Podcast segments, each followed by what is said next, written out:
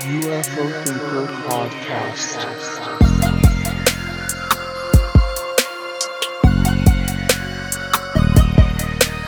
Hello, my name's Frank, and I'm the host of the UFO Thinker podcast. I'd always been mildly interested in UFOs, but like many people, the events of 2017 ignited a fire of curiosity for the UFO topic, which has been raging ever since.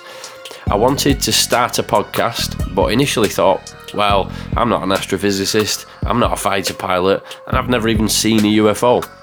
I'm just a normal guy who's interested in this mystery. But that's when a light bulb went off. There are so many other people just like me who are fascinated with this stuff, so why not start a podcast to talk about it from the ordinary guy's perspective? All the BS stripped away, as a few people have said, and let's see if we can get to the truth in all of this. Thanks to everyone who's been on board with the journey so far. It's been amazing to see so many listeners tuning in, and if you're new here, welcome. You can now support the podcast on Patreon with tiers starting from £3 per month. The podcast will always be 100% free, but supporting the show in this way allows me to devote more time and make the show bigger and better. Higher tiers also include special benefits such as being able to suggest episode topics and get merchandise, and I really truly appreciate every listener whether you support on Patreon or not. So now, with all of that said, let's get into today's episode. Hello, and welcome to the UFO Thinker podcast. My name's Frank, and let's get cracking. So, today is going to be a recent events episode talking about some of the things that have been going on over the last week or so. But just before we get into the actual topics, I just wanted to make a quick request. Um, if you do enjoy the podcast and you get something from it, please do leave a review on whatever platform you listen to the podcast on preferably. Obviously, a five star review would be wonderful if you do enjoy the podcast. And the reason I asked that is apparently I'm only just getting my head around all this kind of stuff, uh, but algorithms and all this, the way that all works is the more good reviews there are on the podcast, the more the algorithm basically recommends it to other people who may not know about the podcast already. And it's always good to get more people involved. And, you know, as the podcast grows, and, you know, hopefully I'll be able to dedicate more time to this. And also, it's just great to get more people involved in the topic. And um, I, I get a lot of people getting in touch with me saying that they found out about the podcast through a Spotify recommendation and things like that. So it really does help. Um, however, you listen to the podcast, whatever platform, please consider leaving a review if you want to support. And uh, on Spotify, for example, you literally just go to the UFO Thinker podcast like page, and just underneath where the description of the podcast is, there's a little review, and it says like how many reviews there are, and it's a rating out of out of five stars. So obviously, if you do get a lot from the podcast, please do that. And if you want to go a step further I have a Patreon as well, and the Patreon basically is a website where you can support the podcast financially uh, for as like two pounds a month, uh, and there are, there are other tiers where you get more benefits if you did want to pledge a little bit more per month. And again, that really helps because it does actually take quite a lot of time to do these episodes, especially the recent events ones, because I really try to do my due diligence fact checking and making sure I quote things correctly, etc. So it really does help to have the support, and the more support, the more content, basically. But anyway, with that said, I mean, the most important thing is thank you for listening to the podcast. And if you feel like you get a lot out of it, then maybe consider supporting another way. But the, the best way to do it completely for free, that only takes a few seconds, is to leave a five star review if you do get something out of the podcast. So I thought I'd get that in at the beginning this time. I usually do it at the end mix things up a bit. Anyway, let's get cracking with the actual recent events of the last week or so. So, in my recent events episode that I did last week, I was talking about an article or a couple of articles really that had come out talking about the ousting of Gary Reid. And if you've missed that, I won't go into the, the background of this too much uh, because I talked about it at great length in that previous episode, and there's been numerous articles about this if you follow this topic, so you probably will have heard about it. And yeah, if, if you're not sure what I'm talking about here, obviously go back and listen to the previous episode.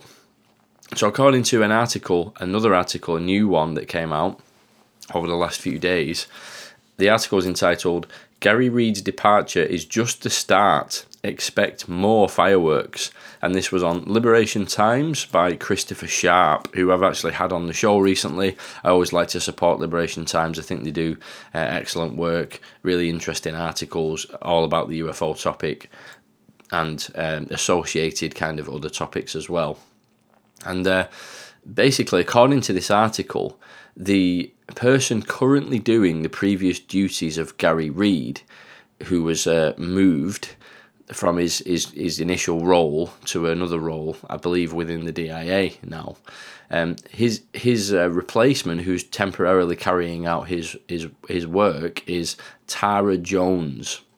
Now, this is significant because Reid was recently re- reported by the debrief as being ousted as a result of various misconduct allegations, and these included uh, sexual harassment, a disastrous mishandling of the Afghanistan refugee evacuation, and a, a pursuit of a vendetta against Lou Elizondo, as well as the fact that Reid played a significant part in holding back progress on the UFO topic. Now, it's not exactly clear what specific thing caused the ousting. Uh, but it's become clear now that after some doubt around it initially, that Gary Reid has been removed from his position and is now doing a different role. There was some kind of speculation as to whether or not that was accurate, what was being reported by Tim McMillan in the debrief about Gary Reid's ousting, but and a lot of people questioned the anonymous sources involved in that who didn't want to be named because it wasn't officially known yet. But lo and behold, it turns out those sources were correct, and it's now been confirmed to Brian Bender that he has been removed from his role. And he is now actually he's not just been completely removed altogether from government employment he's now doing a different role in a different department. But still it does prove that the those sources and the initial reporting done by Tim McMillan was correct and he has been out ousted. So Brian Bender reported on the 23rd of April that Gary Reid had been reassigned to the Defence Intelligence Agency and that an interim director for Defence Intelligence, Counterintelligence, Law Enforcement and Security will be appointed in the near future. So basically, confirming that Gary Reid has been removed from his role. However, according to the article written by Chris Sharp, Tara Jones is currently acting in that role.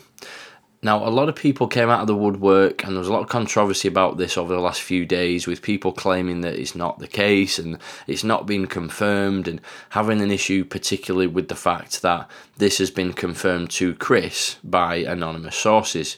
And a particular point of contention was the fact that, according to official Pentagon press releases and statements, nobody has been appointed to the role to replace Gary Reid just yet. Now, in my opinion, it's kind of not seeing the wood for the trees there because it stands to reason that Tara Jones, having previously been the Deputy Director for Defence Intelligence, and the actual Director for Defence Intelligence has been removed from his role, it does seem quite clear that she would temporarily take over the role anyway. It's just logical common sense. And considering this has been confirmed by inside sources as well, I think it's fairly safe to assume that that's what's happening, although we can't say that that is 100%. Now, the thing is, people focused on some very, in my opinion, insignificant details, which for me sort of loses the main and most important points of what's going on here. I don't know if you're familiar with that phrase, not seeing the wood for the trees. It might be a UK thing, but that's basically what it means. So, first of all, people said that Chris had misreported because he said that Gary Reid had been removed of his duties within the US government in a previous article. And the thing is, he has been removed of his duties within the US government. It's just that he's now been reassigned new duties in a different department. But just because he's got new responsibilities in another role, to me, that doesn't mean that that initial statement that he'd been relieved of his duties was incorrect the important point there is that Gary Reid, who's an individual who's in a role which significantly impacts the UFO topic, which is why it's worth talking about it here, and obviously other people have been talking about it. This man personally pursued a vendetta against Lou Elizondo, and he's now been removed from his role. Now, in, in my opinion, this fully backed up what Elizondo has been saying for a long time, which is that there's been individuals in his old office who are significantly holding back progress on this topic. Not only that, going after him and making his life very difficult as part of a, a vendetta which stems from Lou's uh, initial resignation. So, my point here is why bother arguing about the finer points of a specific phrase and whether the wording was correct and all that? Because to me, that does completely miss the point of the bigger hit picture here that, you know, Lou has basically been vindicated. He's been proven right from something that he's been saying for years now. And a major obstacle has been removed, which was formerly in the path of progress on the UFO topic. So, in my opinion, what is a continuing concern here is that the people who may have been allied to this individual, Gary Reid, are still in place doing roles. And that's kind of what Chris's article suggests here is that a former ally of Reid, who has actually overlooked some of his misconduct apparently and, and probably worked with him in, in collaborative efforts, he she is now doing his former role. So the other issue here is that a lot of people don't like this use of anonymous sources. Now, I do understand the frustration with that because, you know, it's not the ideal situation, is it?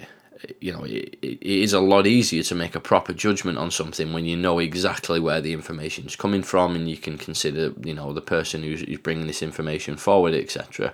But as I've talked about in an episode, you know, recent episodes in general, in this topic, particularly with things relating to the inner workings of the Pentagon and the US government, actually, sometimes the best way to get the big picture is actually through anonymous sources, whether we like it or not. You just have to take it with a pinch of salt. You know, you can't just completely accept something coming from anonymous source, but you can take that information and, and use it to form part of the bigger picture. Tim McMillan put this perfectly when he did a recent interview last week or so because Tim McMillan had also come under fire for having written a piece using information through anonymous sources. Although the main points he was making in his article, I don't think relied on those sources. But anyway, the um, the points that were made, just to reiterate, is like I say, I talked about this on previous episodes, but Tim Tim made the point that you're not necessarily going to hear the full story from the Pentagon's press office as they have to abide by a legal process and they have a certain line that they have to put out. For example, there was a lot of controversy over, over whether or not Gary Reid actually had been fired at all when Tim's initial piece came out on the debrief. People questioned whether you know the information could be trusted that was in the article as it was coming from anonymous sources. And anyway lo and behold a few days later it was confirmed that he had been ousted and reassigned to another role. So it turns out the sources there were correct all along. And the point is there's anonymous sources and then there's anonymous sources. And the important thing is who is actually reporting on this anonymous source? What's the track record of the person that is reporting this it's inevitable that you're going to come up against people who want to give you information if you're looking into any sensitive topic, you know, including this one. But those people who are giving you information might not want to go on record with it for various reasons. They might not want to put their own name behind it. I mean, I myself have found this out, and I've only been looking into this topic and doing the podcast for about a year now. I've been looking into the, the topic for a couple of years, you know, a few years, but doing the podcast for about a year or so. And as you may have heard me talk about in the past, I've reached out to people quite a lot, you know, over the course of doing research. I've sent out a lot of emails and still do on a regular basis. And a lot of these people that I, that I reach out to to ask questions and so on, for various reasons, they might not want to go on record, but they will be open to giving you information. And as I said, obviously, this information can form a valuable part of the bigger picture. And if you ignore it, you will miss that bigger picture. And it's it's a bit baffling to me that people don't want to see the bigger picture sometimes just because they have a bee in their bonnet about anonymous sources and would rather trust the Pentagon press office, which is clearly, you know, historically has put out contradicting and conflicting information over the last couple of years. And I think everybody agrees on that, even if, you know, however you know you uh, where your kind of opinion falls on on some of the other things I think everyone would agree that the, the Pentagon's official statements have been very confusing and conflicting. So why would we trust them, you know, to the letter when it comes to th- other statements that they make? You know, you're obviously not going to get the full story.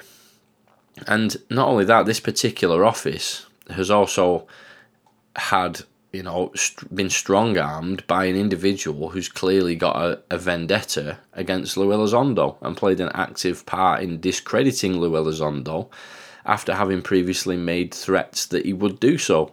I'm talking about Gary Reid, obviously, here. So, this is an individual who has now been revealed to be, you know, to put it bluntly, a bit of a scumbag you know, harassing female co-workers, creating a, a, terrible environment to work in, mishandling crisis situations, holding back progress on the UFO topic. You know, the list goes on and on. And and this particular, you know, this particular person, according to Lou Elizondo, Gary Reid had been actively working with Susan Gough, the Pentagon spokesperson, which would suggest logically in my opinion, that the statements coming out through the Pentagon would be heavily influenced by this vendetta being pursued against uh, Elizondo by Gary Reid. And you add to the fact that ATIP is supposedly FOIA exempt, which has been mentioned by various people actively involved in it. It makes sense that the Pentagon statement would deny that Lou Elizondo was even involved in it or it, whether or not it had anything to do with UFOs you know, although um, there are different viewpoints on this FOIA exemption thing, there are people who know a lot about FOIA who would say that that's not the correct wording. But it, you know, whether or not again that's the correct wording, other people may argue that that's a very significant point that it's not exempt. It's just that it's it's um, not it doesn't have to be fully disclosed. You can still find documents and things, but those documents will be heavily redacted. You know, it, again, it essentially is the same thing. You're not going to be able to find out the full extent of information about what went on with ATIP and Lou Elizondo through FOIA because they're going to stop that from being known. So, again, arguing about the exact wording to me is, is sort of missing the, the bigger picture a little bit. But anyway, to conclude, because I could just talk about this for hours and I don't want to do that. It's pretty clear, in my opinion, that Lou Elizondo ran ATIP, and I think anybody who's still arguing about that point needs to just move on. I think everything points towards the fact that Lou Elizondo did run ATIP, and there's just so many people, you know, that that are backing this this version of events up that I think you should just accept it and if other very important information comes to light down the line to contradict that, then obviously, you know, change your mind. I mean, that, that's what I do anyway. I'm not saying you should do anything as the listener, you can do whatever you want, but that, that's how I have, uh, have been approaching this. And I do think it's quite clear that in this situation, you can't always necessarily rely on the statements that have been released by the Pentagon because at this point, it's not clear that those statements are reliable. And even if they are reliable, they may not be able to say anything about certain things, such as Lou, Lou Elizondo's involvement in ATIP. And, you know, even if they know full well what his role was, they might not be able to release that information or any other re- information relating to ATIP.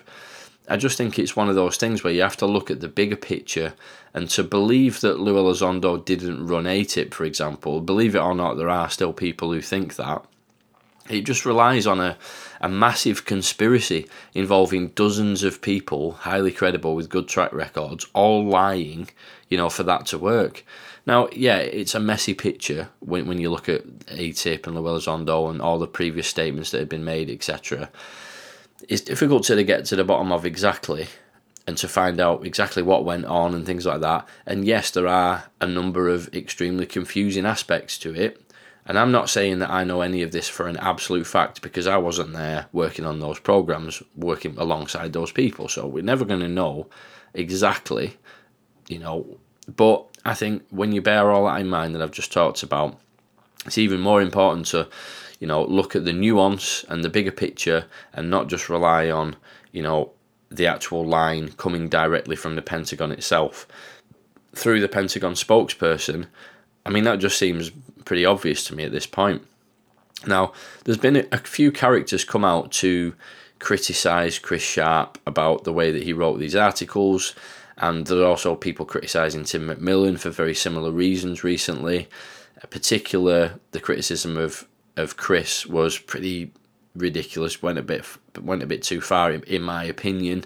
And the way it was done was was unfair. With with certain people actually suggesting that people shouldn't do interviews with Chris and refuse to do interviews with him, etc., which is just sad to see, especially coming from established journalists who would, you know, you would think would try to help up and coming journalists like Chris, and you know, with a relatively new publication platform, uh, that in my opinion should we should support.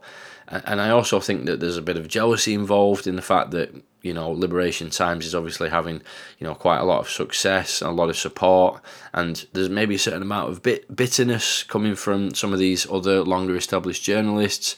But anyway, there was a lot of controversy around all of this, and I think Chris eventually, you know, decided to take a break from it all and uh, came off Twitter. But I can confirm Chris is okay, so nobody needs to worry about him. I've spoken to him. He's a very resilient individual, in my opinion, excellent at what he does, and he will definitely be back. And Liberation Times, I'm sure, will go from strength to strength.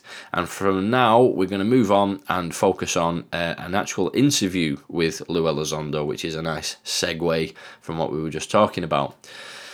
So the other day, Lou Elizondo did an interview with uh, UFO Jesus.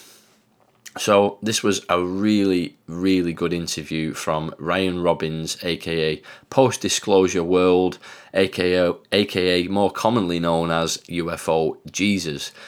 Now, for anybody who's not aware of UFO Jesus, don't let the name put you off because we're not talking about somebody here as, who has pro- proclaimed themselves as UFO Jesus or the Jesus of UFOs or whatever, as it may appear if you're not familiar with the man. Uh, it, it's actually just a nickname which people refer to him as uh, because he sort of has the appearance of, of you know the, the historical character, sort of long hair and a beard, and sort of looks a bit like Jesus. So it's just a bit of a joke and not to be taken too seriously. And in fact, his actual channel is called Post Disclosure World, not UFO Jesus.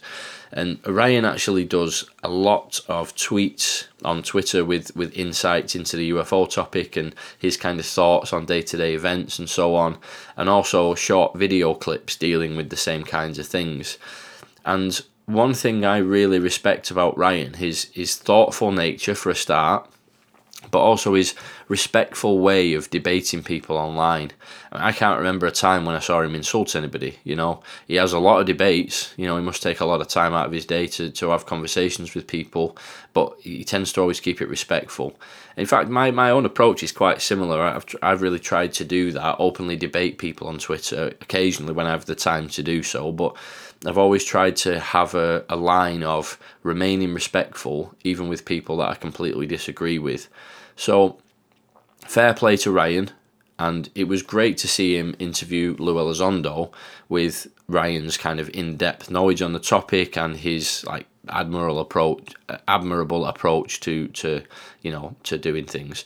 So Ryan was very passionate in his interview and was quite animated. And I think what I really liked about it was that he dared to ask Lou Elizondo some things that I think perhaps other people may you know, shy away from.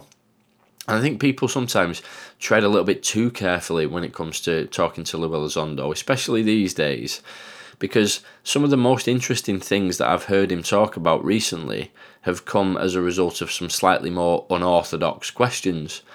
When he was recently on the Linda Moulton Howe interview, I thought similar things really. Linda asked some questions that a lot of people would say are, you know, quite out there basically. But I thought it was actually really interesting to see how Lou responded to those questions. And um, similarly, some of the things that Ryan asked Lou about were things that, you know, I really hoped people would ask him. You know, because it's interesting to see how he responds, even if they are a bit out there. The worst he's going to be able to do is say, "Look, I can't talk about that," or you know, it's. I think it's it's good to just ask Lou whatever it is you're interested about, because you know he's not going to take offence. So let's get into a few of the things that were actually discussed. But obviously, I would always recommend to actually go and watch the entire video. It's actually quite short, it's about 37 minutes long, and I really think every moment of this interview was, was very important and worth worth listening to. Lou Zondo does a lot of interviews, but this one is really worth watching. Um, so if even if you don't watch all of Lou's interviews, go and watch this one because it was very very good. And um, yeah, I mean, it always helps to support, you know, the person who did the interview as well. So obviously, supporting somebody like Ryan, you know, go and watch the video on his channel, and it helps to, you know, help his his, his channel, you know, gain in popularity and things like that. And if we want to see certain people continue to work in this topic, you know, you have to support them. Anyway, let's get into the actual points that we discussed in this interview. So, one of the first points that was very interesting to me was that Lou confirms here, which he has mentioned in the past, but he talks about it in a lot more detail here, that after Lou's resignation as the director of ATIP, it was his deputy from that time who then went on to become the leader of the UAP task force. Now, Lou says that Gary Reid was working behind channels, as Lou puts it, to make his life hell. That that is the the, the deputy who took over as the leader of the UA, UAP task force, as well as obviously making Lou Elizondo's life very difficult for four years as well. Obviously, that makes sense that this is the case, as Gary Reid was listed as the main person in Lou's uh, IG complaint, which is apparently ongoing. As I've said before, Lou's criticism of Gary Reid in the past now does appear to be justified, which is another thing to sort of back up the credibility of, of what Lou Elizondo has been talking about. Obviously, there is a lot of talk about Lou Elizondo in in what I'm doing today with this episode. And obviously, you can make up your mind what you think of Lou. There is a whole range of opinions about the man. But in my opinion, Lou Elizondo is the real deal. He really did run ATIP, which was a UFO program, and everything points to that, in my opinion, when you look at the bigger picture. Apart from, obviously, the misleading and confusing statements coming from the Pentagon, you know, the, from the spokesperson and things like that, but actually, even that itself kind of backs up the version of events because the fact that they're backtracking and making confusing statements and conflicting statements almost in itself kind of backs up the fact that if something was going on here they probably would do that to kind of create an environment of confusion. And when you consider that the Pentagon spokesperson was in league with Gary Reid who now we know to have been confirmed to be a very problematic individual for various reasons I mentioned earlier. Again, it does all seem to back up Lou's track record as being reliable. And when you consider that the person you know, who is the Pentagon spokesperson, was liaising with somebody with a, a vendetta against Lou Elizondo, it does go some way to explain why there has been these really confusing statements seem, seeming to downplay the involvement of Lou Elizondo in ATIP and, and to discredit ATIP and, and things in general. But anyway, not to go back to that too much. So Lou goes on to say that that Gary Reid had worked with others to minimise discussion of this topic and that those people are still there. And, quote, I'm not done yet. Gary Reid was the first domino to fall. There's others. And those individuals are going to be held accountable too, unquote. Lou goes on to say about how there's a right way and a wrong way to go about this kind of thing. And I actually think that the way that this Gary Reid situation has been handled has been the right way. Uh, Lewis said this in the past that he wanted to do things the right way in terms of his IG complaint and go through proper legal processes and allow things to play out the way they should with those legal processes. Now, it's not clear that it was Lou's IG complaint directly that's led to the dismissal of Reid. However, Lou did make the point in a couple of interviews that he could have just kind of thrown Gary Reid under the bus and, you know, come out and started slating Gary Reid publicly years ago on podcasts and things, but he didn't do that. In fact, he was very hesitant to criticise him at all. Um, which again sort of shows me that Lou Elizondo is really trying to handle things the right way. And again, boosts kind of his track record and his credibility, in my opinion. Lou goes on to say that there's a right and a wrong way to go go about actually detangling the last 70 years worth of UFO information and that he's not trying to implicate anyone or get anyone into trouble. And I think that's correct and the right way to do it because there are a lot of people over the years that have been involved in this topic who may have done things which would be frowned upon, maybe even worse than that, maybe terrible things. And we know that that's been the case. But we do have to remember that these people may have done that in the interests of national security because they believed it was the right thing to do. You know, what Lou seems to be strongly advocating in this particular interview, which I've heard him do before, but he reiterates it here, is to start from now and to be honest and transparent with the American people in a way that doesn't reveal sources, you know, sources and methods, doesn't just open Pandora's box you know, we're talking about more transparency rather than complete transparency, which I think personally is logical and fair. I know a lot of people just want the, the floodgates to be thrown open, but it's not responsible to do that. And we are going to have to make compromises, in my opinion, if we're going to actually try and increase transparency. So, moving on from that, this was a great question. And uh, what, what Ryan actually asked Lou here is what is being presented in these classified briefings? Long story short obviously again listen to the full interview for the the context and to get the full you know the full picture. And lou answers that by saying that what they're seeing is very compelling. High definition videos photographs of things taken from some very sensitive platforms. On a weekly basis we are getting new information just this week alone we have two more very interesting incidents coming out of two different opposite AORs, which I believe stands for Areas of Responsibility. So, again, he has said that in a few recent interviews, but I thought that was quite notable that he said just this week there were two very interesting incidents from two completely separate areas.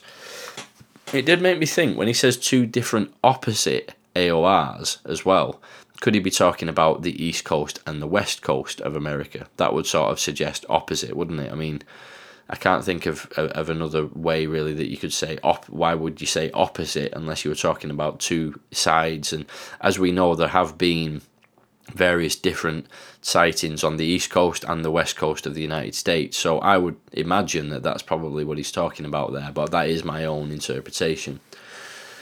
And I think probably my favourite question from this interview, which was really a fantastic question, and I don't know why anybody's not asked this to Lou before, but anyway, I'm glad it's been asked now. Ryan gives a Dr. Bernard Haisch quote. Quote, sources tell me that this is just the tip of the iceberg. A group of four related but separate unacknowledged SCI programs tracing back to a 1947 Truman Memorandum still exist and were housed as part of the 1990s at major aerospace companies such as Lockheed, TRW, Raytheon Aerospace Corp, etc. The programs collectively have budgets in the 10 billion range and up. Topics apparently include both reverse engineering and extraterrestrial biology. Unquote. Ryan says, I have no clue if there's any validity to that at all, but basically his concern is that if there are indeed programs with decades of experience looking into this stuff, how does a new office like the AOI MSG even go about trying to get to the bottom of this if there already if there are already programs that exist that have been looking into this for decades. Basically it's kind of a you know a massive waste of taxpayers money to set up another program when there are already existing programs that exist with you know a, big databases and potentially quite a lot of progress. And it's kind of a problem. How do we address this if that indeed is true. Now, obviously, some of that is my paraphrasing. Go and watch the prop- the full interview for the, the whole thing. But I think that's basically the point Ryan was trying to get across there. And Lou responds to that very, very interestingly indeed, saying the following quote, Do you know, Ryan, I'd go one step beyond that. I'm not so sure that it's theoretical, unquote. Lou then goes on to say that he thinks there needs to be efforts in place to make sure there are any knowledge that's actually gained from those previous efforts needs to come under this single umbrella, as he puts it, so that we're not wasting taxpayers' money and time. And he says, quote, I'm really glad you bring this up because I think it's very important. One of the top five most important things that we need to figure out within the government. You know, I've never been asked that before, unquote. Lou then goes on to talk about some kind of amnesty program, as I alluded to earlier, that people can come in out of the cold. And, you know, I, I think that's a bit of an unpopular viewpoint, but I think that it probably does have to be the case because how else are you going to break down these walls between long, secret, locked up programs, you know, tangled up in you know shrouds of secrecy and in involvement of you know private aerospace for secrecy and plausible deniability reasons. You know people potentially could have been implicated in illegal activities to keep that secrecy over the decades. And there's so much difficulty there legally and that kind of thing that I do think the only way to increase transparency is with some kind of amnesty program. And what Lou suggested is a time limited amnesty for people to be able to come forward and be honest about what's taken place and to allow these efforts to all be combined together and more transparency within you know more transparency with the American public in a way that is safe and rational. And it's very interesting because I've heard Lou talk about legacy programs before, and this actually ties in with something I saw on uh, Vinnie Adams' Disclosure Team uh, YouTube channel recently, where he did an interview with Dr. David Clarke, Who is a uh, long term UFO researcher and uh, also a lecturer at um, Sheffield Hallam University?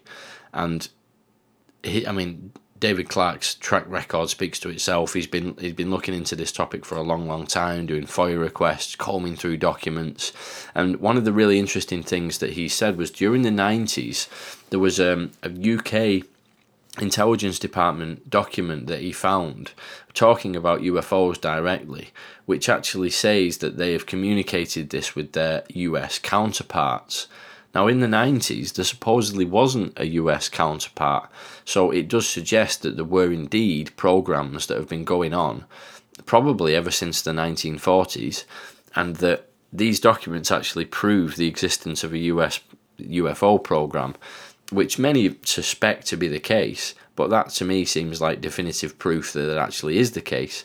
Obviously, the, the public comments from the US government about this were that they were no longer looking into anything, there's nothing to see here. As we know, that turned out to be false because when we found out that AAWSAP and ATIP actually existed, then obviously contradicts the previous statements that had been made.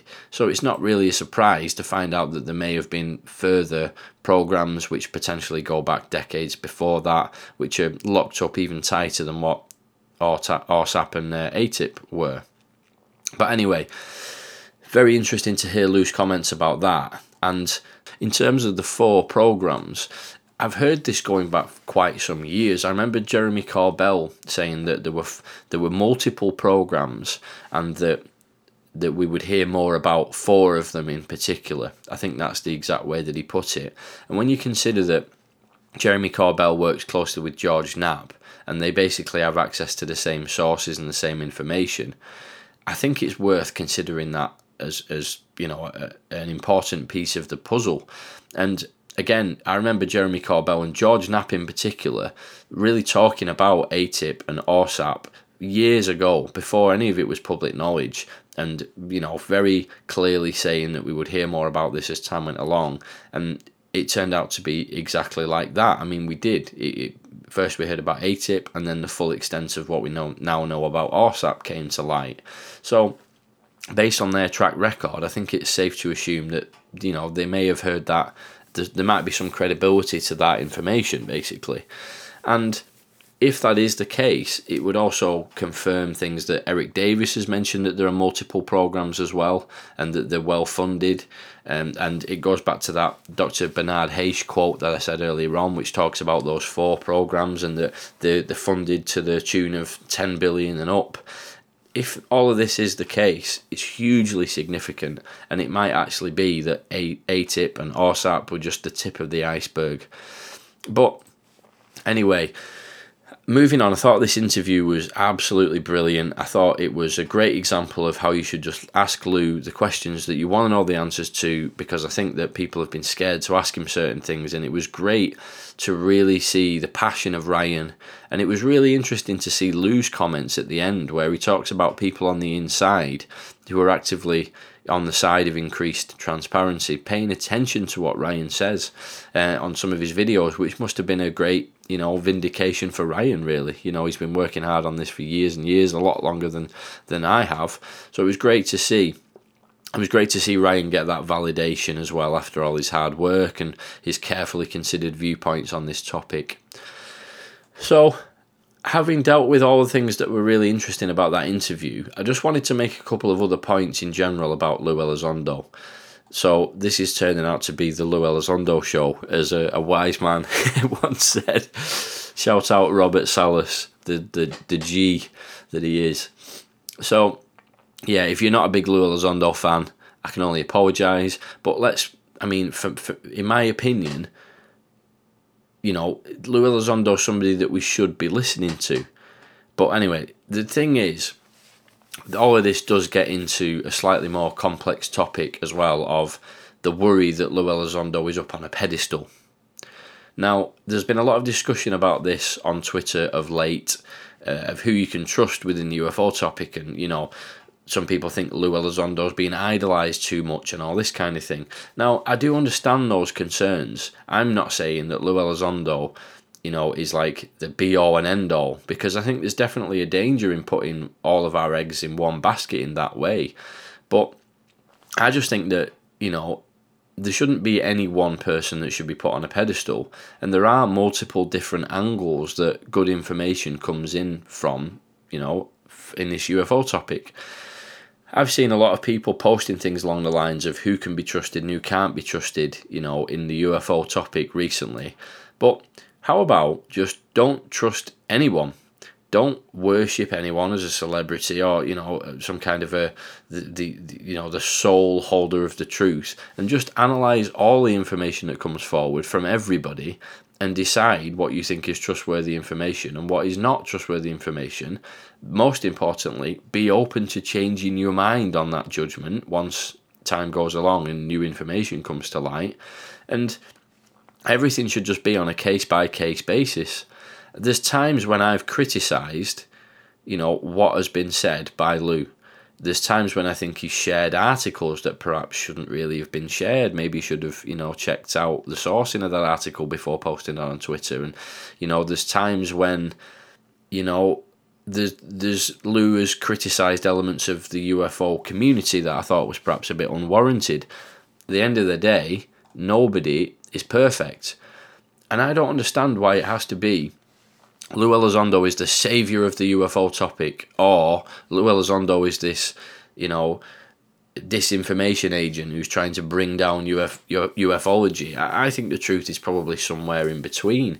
You know, he's a human being who makes mistakes sometimes. We can't trust every single word that comes out of his mouth. But overall, why would you not focus on and give a lot of attention to the man who literally ran the UFO program within the Pentagon? you know, you'd have to be insane to disregard what he says altogether because he is one of the best sources of good information on what the government has really been up to over the last decade or two. Now, even within that, it all depends on where you sit because there are people who think that actually, why are we even looking to the government for validation on this when people see it and have experiences all the time? That's a valid viewpoint too. You know, not only that though, due to the level of positions that Lou Elizondo has held, he may know a lot more of what's actually going on, even beyond ATIP. Now, this is where we go into the realms of speculation and conjecture and supposition, so, you know, bear that in mind with what I'm about to say. But I think that based on what I've heard of a lot of different people talking about who've been involved in these programs, that there are levels to this and the ATIP and AAWSAP are probably just the tip of the iceberg. As I mentioned just now, Jeremy Corbell has said in the past, um, George Knapp, about these four UFO programs that are well funded, interconnected, and that we'll probably hear about them at some point, but we're talking multiple programs, probably potentially even more than that, four. And other people have mentioned similar things. And as I said, Lou Elizondo's talked about these legacy programs, as he talked about and confirms very explicitly in that UFO Jesus interview. And I actually heard that Dr. David Clarke thing here from here in the UK about that document that I mentioned earlier, and that goes back to the 90s. So, in all likelihood, there's been ongoing UFO programs deeply buried within the US government for decades. And I think it's probably likely that there are these multiple better funded UFO programs than what we actually see with AAWSAP and ATIP. Chris Mellon's comments that he attended the briefings on the Hill by Eric Davis and he's familiar with his arguments, uh, as, he, as he put it, and that Eric Davis tried to point Congress in the direction of where to find these programs that suggests to me that even Eric Davis and Mellon, and possibly even Lou Elizondo, weren't able to access these other programs, but perhaps they were aware of them. They were frustrated with the progress of the actual programs that they were involved in, and they tried to find out roughly where to look, or maybe they knew where to look, and to try to get access to the information held in these programs. Potentially, they pursued various different lines of investigation to try and to get to that information. Eric Davis has basically said things along the lines of that himself in interviews. Chris Mellon has suggested that, that that's the case in, with his comments. And we've also heard from George Knapp, Jeremy Corbell, and, and Lou Elizondo very recently now confirming that legacy programs are, are a thing and that even the current programs, that there are even current programs that the, the public aren't aware of.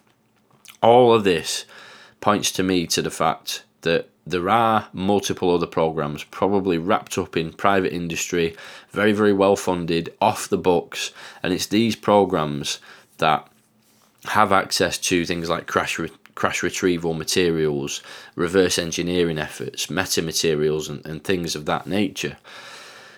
And there's probably levels to it. I mean, I've talked about this recently. It's a little, quite proud of this actually, the, the little uh, designation that I've made here, which is that there's probably four levels to all of this.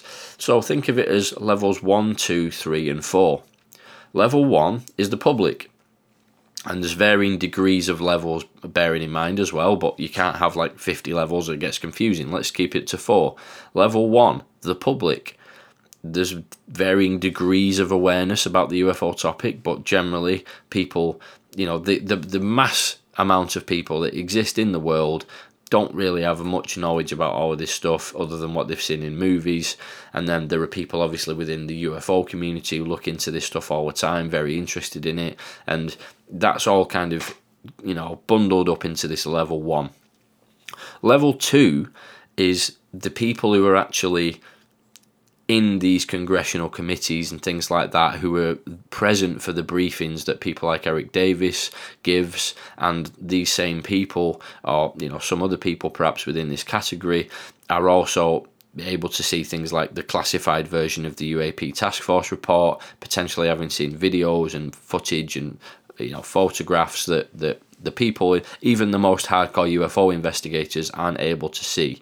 All of that is level 2 then you've got level three, which is people like Eric Davis, Lou Elizondo, who have actually been read into government UFO programs, and they're going to know more than what the level twos know because obviously they're the ones giving the briefings to the level two people. But in my opinion, there is also a level four, which is probably these legacy programs, these programs that are still ongoing, that are completely not known about by the public at this point in time. And those programs, in my opinion, are the ones that your level threes are trying to get access to, and they've pursued over the years various different angles to try to get access to the information held within these level four programs and it's just a coincidence. I've been joking with uh, Dave Smethurst about this when we talk offline. That the four programs and level four is just a, a happy coincidence.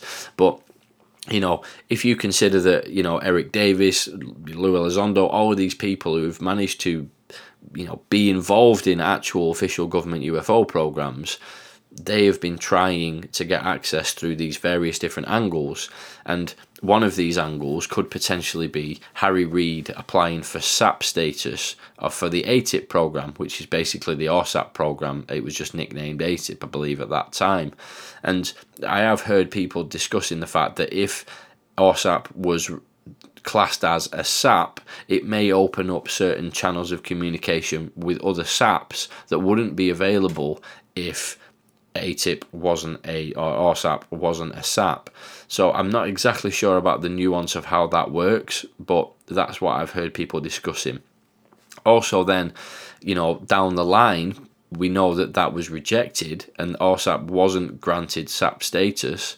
Again, the reasons for that are debatable, but still, we know that that wasn't the case. And then, pro- probably down the line, Eric Davis and, and, and others have then tried to go down a different path of raising congressional awareness to pass legislation to allow them to be able to try to access at least some of the information held within those level four programs that's just the way that I've kind of put together to visualize how all of this works. The different levels of knowledge held by various different people. And obviously, you can imagine within that there are diff- there's nuance. Like it's not just one level. You know, you might say that, like say, Lou Elizondo might be a level three point four. You know, Eric Davis might be a level three point five. You know, I'm not saying specifically that, but you you get my point there. So there is a bit of nuance to it. But as I say, the thing is, when you're wrapped up in the details of this topic, as we, we all are, probably if you listen to this podcast, you're probably deep in the details just like I am. It, sometimes it is easy to miss the big picture because we're focused in and zoomed in on these tiny little details, which don't get me wrong, I think we should look at details, but also it's important to take a step back. Imagine having a discussion with somebody who's not really interested in the UFO topic, and you say to them, uh, just an average member of the public. Imagine one of you know if you've got a friend who is not inter- interested in UFOs in the slightest, doesn't know anything about it. You know, imagine going to them and saying, "Look, you know, the government now, the U.S. government have." accepted and, and, and openly admitted that they have top level scientists, top level intelligence officials looking into things to do with UFOs. And I mean that that in itself is absolutely mind blowing. And then if you say one of these people who ran the government UFO program is now going giving interviews and talking openly about this stuff. Not only that, there's a, a, whole group of top level scientists and physicists and things like that who are actually talking about this and revealing information about materials that they have analyzed. And there's a, a, a top the top biologist at Stanford University, Gary Nolan, who is who is actively developing different methods and machinery to scan supposed material that has come from UFOs, and that this individual has also acted as an advisor to these government UFO programs over the last ten years. Not only that, you've got a top scientist at Harvard, Avi Loeb, forming his own organization with you know dozens of people now by this point, very well funded with millions of dollars to look into this and create new uh, sensor systems and telescopes that are going to try to find more information about this. On top of all of that, You've got multiple pilots who've, have reported seeing objects that don't make any sense according to our laws of physics. You know, I think sometimes if you consider it from that outsider's point of view, you would be absolutely mind blown. And if you tried to explain to that outsider, but then there are a few confusing statements coming out of the Pentagon press office, it seems to pale into insignificance, in my opinion, or it should pale into insignificance compared to what the bigger picture actually is there. Um, but again, not everybody would agree with that. I understand that, but that that's kind of how now and again I do try and step back and look at it from that point of view of imagine if you didn't know about all of this stuff and somebody told you about like a summarized version of it like that, you would be pretty mind blown. And it certainly one thing that I think we can all agree on is that all of this definitely warrants further investigation. You know, there's too many highly credible people who are fully invested in this and, and put their reputations from decades and decades on the line that um, you know it, it's just obvious at this point that, that, that we should be looking into this in a lot more detail. Whatever it is that you believe is behind it. Because as we know, there are multiple different potential explanations as to what these objects are, where they're from. You know, whatever it is, though, it's going to be fascinating to find out what it is. Anyway, just to finish up on, speaking of people putting their reputations on the line, I also saw a, a tweet from James Fox uh, yesterday, which I thought was uh, quite exciting. And he really seems to be uh, excited himself about the work that he's been doing recently uh, with it, for his new film. So I have mentioned this on the podcast before. James Fox is the director and producer of the Phenomenon movie, which is an absolutely brilliant uh, film. It takes a really good angle. You know, it's not too sensationalist. It's very informative, very grounded and reasonable way of looking at this topic. And he has been working on a new film for quite some time. And James Fox actually tweeted a couple of days ago our latest film is about an alleged 1996 UFO crash in Varginha, Brazil, called Moment of Contact. Great name, by the way. It's coming out later this year. As Lou Elizondo stated after watching it, brace yourself. And then he followed that up with a tweet, which we really kind of got my heart rate going a little bit, which is thanks for all your support and enthusiasm. Trailer is coming at around the end of May, as will the exact release date. I'm staking my 30 year reputation on this case, and I seriously doubt you'll be disappointed. I mean, when you consider that the specifics of this particular case involve beings, craft, a military cover up, it's going to be pretty phenomenal, no pun intended there, to to see this film. I can't wait. You know, that that got me really excited. I mean, if he's openly coming out and saying that he's staking his 30 year reputation on this case, and he's done an entire film just about this one case, he's previously said that there's been officials from within the Brazilian government who've been willing, high level officials who've been willing to actually appear in the film to give their version of events absolutely fascinated to watch it. So that's definitely something to keep an eye on. And uh, yeah, trailer end of May. So what we're looking, let me see.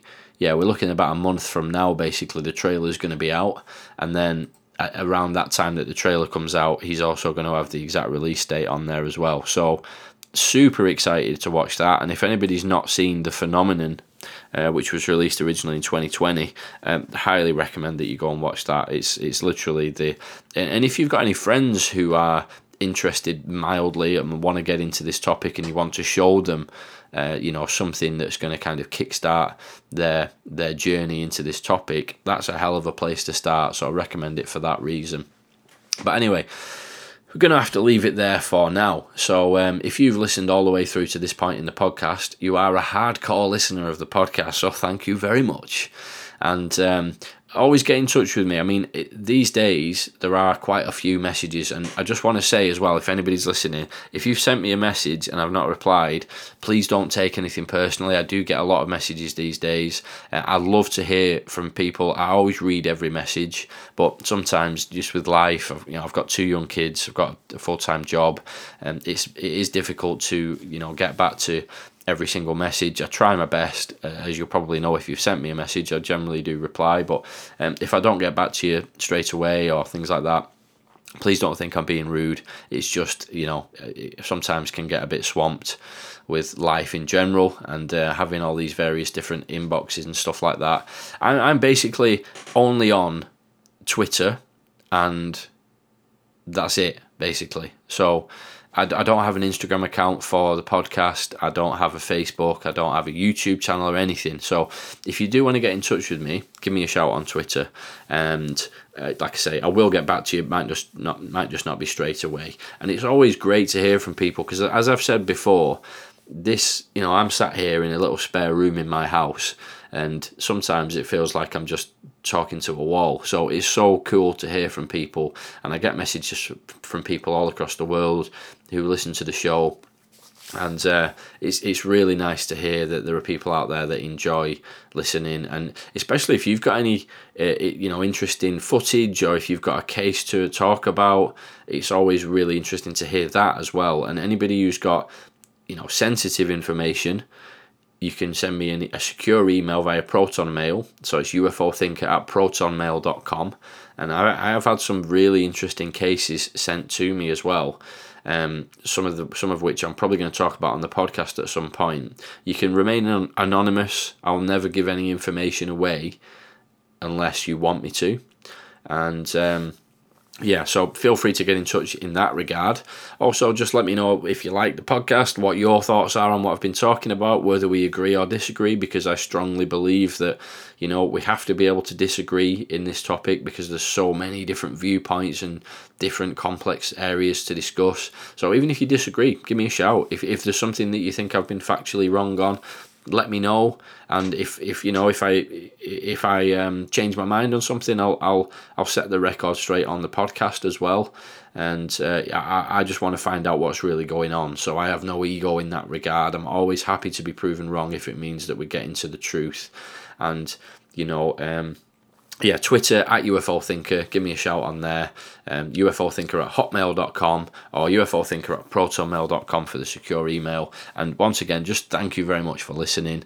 It's a fantastic journey I've been on since starting the podcast. It, it really amazes me how far we've come. It's been about a year now, essentially. I think round about this time last year was when I started the podcast and uh, it's been a hell of a ride so far. Made some great friends, you know, made some good friends, learned a lot about the topic, and every uh, every week that goes by, I learn more and more, and it's a it's a, a real fascinating journey to be on. So thank you for everybody who listens. Thank you for all your support, and until next time, take it easy, stay curious, and I'll catch you in the next episode.